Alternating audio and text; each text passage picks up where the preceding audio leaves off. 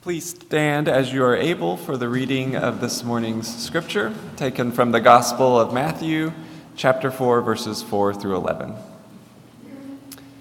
But Jesus answered, It is written, One does not live by bread alone, but by every word that comes from the mouth of God. Then the devil took him to the holy city and placed him on the pinnacle of the temple saying to him, If you are the Son of God, throw yourself down.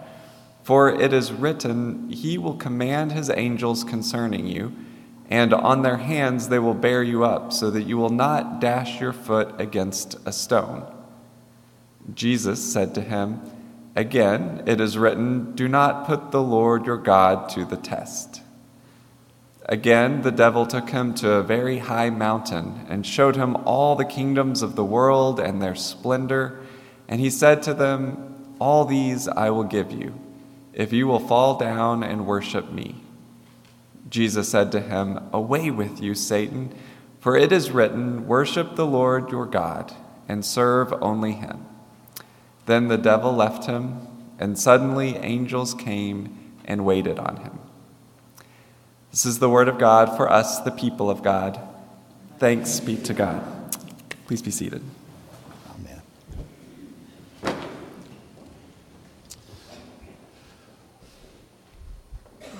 As we begin our Lenten series, Love Wins, we'll see how Jesus' life expresses God's love for us and the different ways uh, that we experience that love winning for us and in us. Um, I feel like I need to say before I get started, I have a, a pinched nerve in my neck, which bothers my right arm. So if I'm doing weird things with, uh, don't worry about me. There's nothing else going on. I'm not having a stroke or anything. I'm just trying to get the, uh, that worked out a little bit. But I'll try not to do that because it distracts me as well as you, I know. Um, but today we begin with love wins through devotion. We all know that in our lives we can be devoted to a wide variety of things or people or pastimes. But to be devoted means more than just that we like something or that we're fond of something or that we enjoy something. When I hear the word devoted, to me, it says something about a single mindedness. It's the most important thing in our life. It's the thing that drives us and gives shape to our life. when I was a little boy, I wanted to learn how to build engines and fix cars like my father. I was fascinated by his ability to do that. And so when I was about eight or nine, my father built me a go kart that had a big gasoline engine on it, and it would go really fast, like 45 miles an hour. Because my dad was a car guy. He wasn't worried about the safety of it, he wanted the speed of it, right? So I had this go kart that would really fly. And uh, it quit working, the engine broke down. And so my dad says, Well, work on it and learn how to fix it. Well, I must have taken that engine apart 50 times and put it back together 50 times. It never ran again. I never could figure out how to fix it.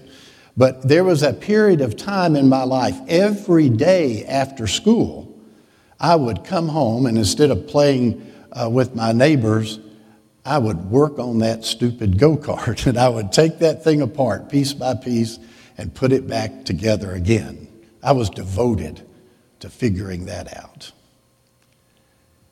When I grew up, I was a pretty good student at school. I made pretty good grades, but I was not a devoted student. I didn't study hard. I didn't take any classes that would be challenging to me. If it didn't come easy for me, I didn't take those classes. And I did okay. I went along through school. But when I went to seminary, somehow a flip got a switch got flipped in my brain, and I was a serious student. I was a devoted student. Actually, I was an obsessed student. Suddenly, it was not enough to do okay, I had to be first in the class. It wasn't enough to make an A, I needed to make a 100. And after a few times of challenging grades, I learned I should just let that go because they didn't change grades at the graduate school. But I was devoted to my studies. And I look back on that time and I realize that my devotion to my studies really did shape my life and give some kind of direction to my life. Being that devoted to my studies determined a whole lot about my social life, which I didn't have because I was always studying. It determined how much I slept, depending on how much reading I had for a class or how many papers I needed to write. I decided that mattered to me, and so everything in my life for that period of time was focused on my devotion to school, and it really did determine what my life looked like. Well, you may have been devoted to something like that, known someone devoted to something like that. It makes us who we are. A business person, an entrepreneur focused on building their business, a musician wanting to be excellent, an athlete wanting to be the best, a teacher realizing the opportunity they have to make a difference in the lives of young people that will make a difference in the life of everyone in the world. We know what it's like to be devoted and to have it shape our lives. But we don't often stop to think how important it is our devotion in our spiritual life. And that's what this story from the Gospel of Matthew is all about. It's the reason we use this story for the first Sunday of Lent year after year after year. It's a story that helps us hear the challenge to be focused on that which matters the most to us, to really determine what is the object of our devotion in our life. We join Jesus for 40 days in the wilderness.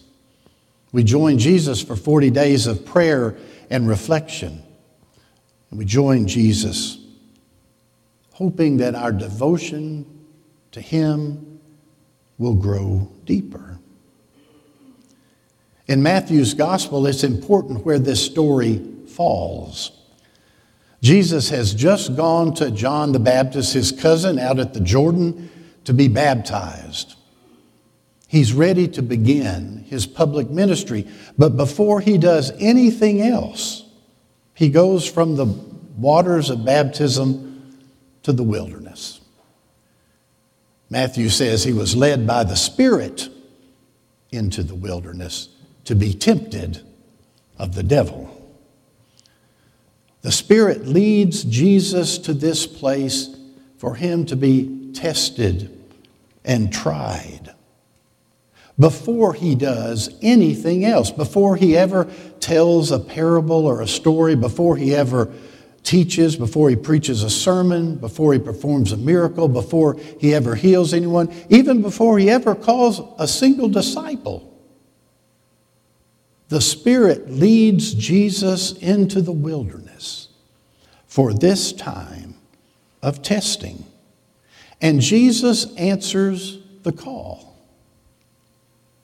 knowing that it's going to be a struggle, knowing that it's going to test his trust and his devotion to God. I think this story happens when it happens because it's in this period of time that Jesus gets the clarity he needs on just how he was going to go about being the Messiah. There were lots of ideas and lots of theories and lots of viewpoints on what the Messiah would do, who they would be, how they would act. It's in the wilderness that Jesus hones in and devotes himself not to his way or the way of those who would follow him but to God's way. How is he supposed to live out being the Messiah? Every time I read this story, I'm always struck. If Jesus needed that time of preparation, if Jesus needed that time, how much more do we? How much more do we? Well, the tempter comes to Jesus after 40 days of fasting and prayer. 40 days.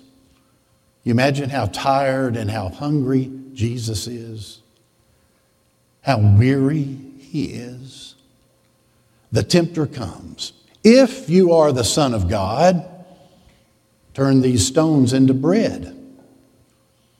If you are the Son of God, climb to the pinnacle of the temple and jump off, and everyone will see you and everyone will believe. Jesus is tempted to let his devotion to God be replaced by the human tendency to prove himself, to vindicate himself, to make it all about him. But Jesus, remembering scripture that he had learned growing up, finds direction in those temptations and stays true in his devotion to God. Then the tempter comes again and shows Jesus all the kingdoms of the world and all of their splendor and says, I'll give you all of this. You want the world? I'll give you the world. Just bow down and worship me. What a temptation. What a temptation to go from the solitude and weariness and hunger of the wilderness to being recognized as the King of Kings and Lord of Lords. The tempter is asking Jesus to go from one to the other and skip everything in the middle the weariness, the betrayal, the suffering, the cross, the heart that would break again and again out of love for other people. What a temptation. But Jesus remains true in his devotion to God. And Matthew says, the devil leaves. and Jesus emerges from the wilderness ready to be the Savior of the world.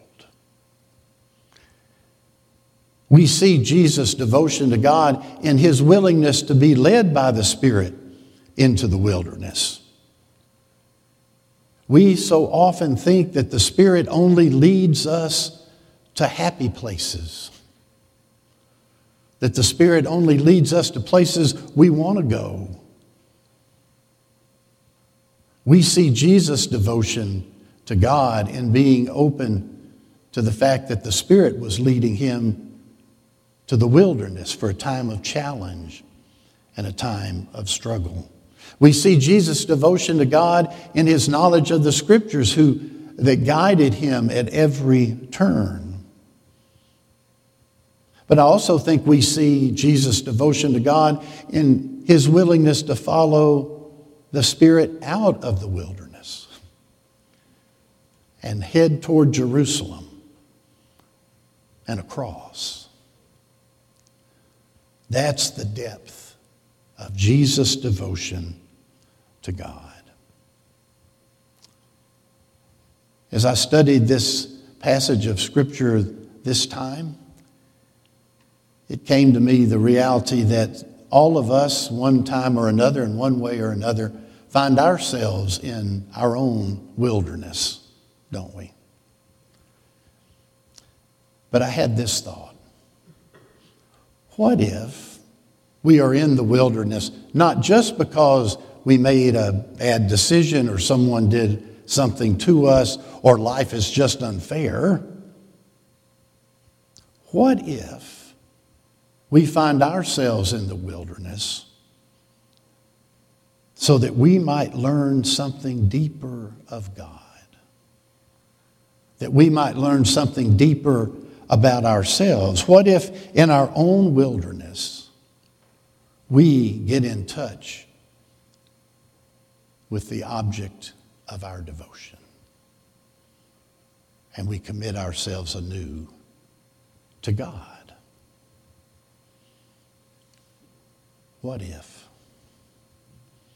What difference might it make in our life? What difference might it make in the lives of those around us? If in our wilderness time we deepen our devotion to God. Love wins through devotion. That's why we observe Lent. That's why we're reading the Gospel of Luke together as a church.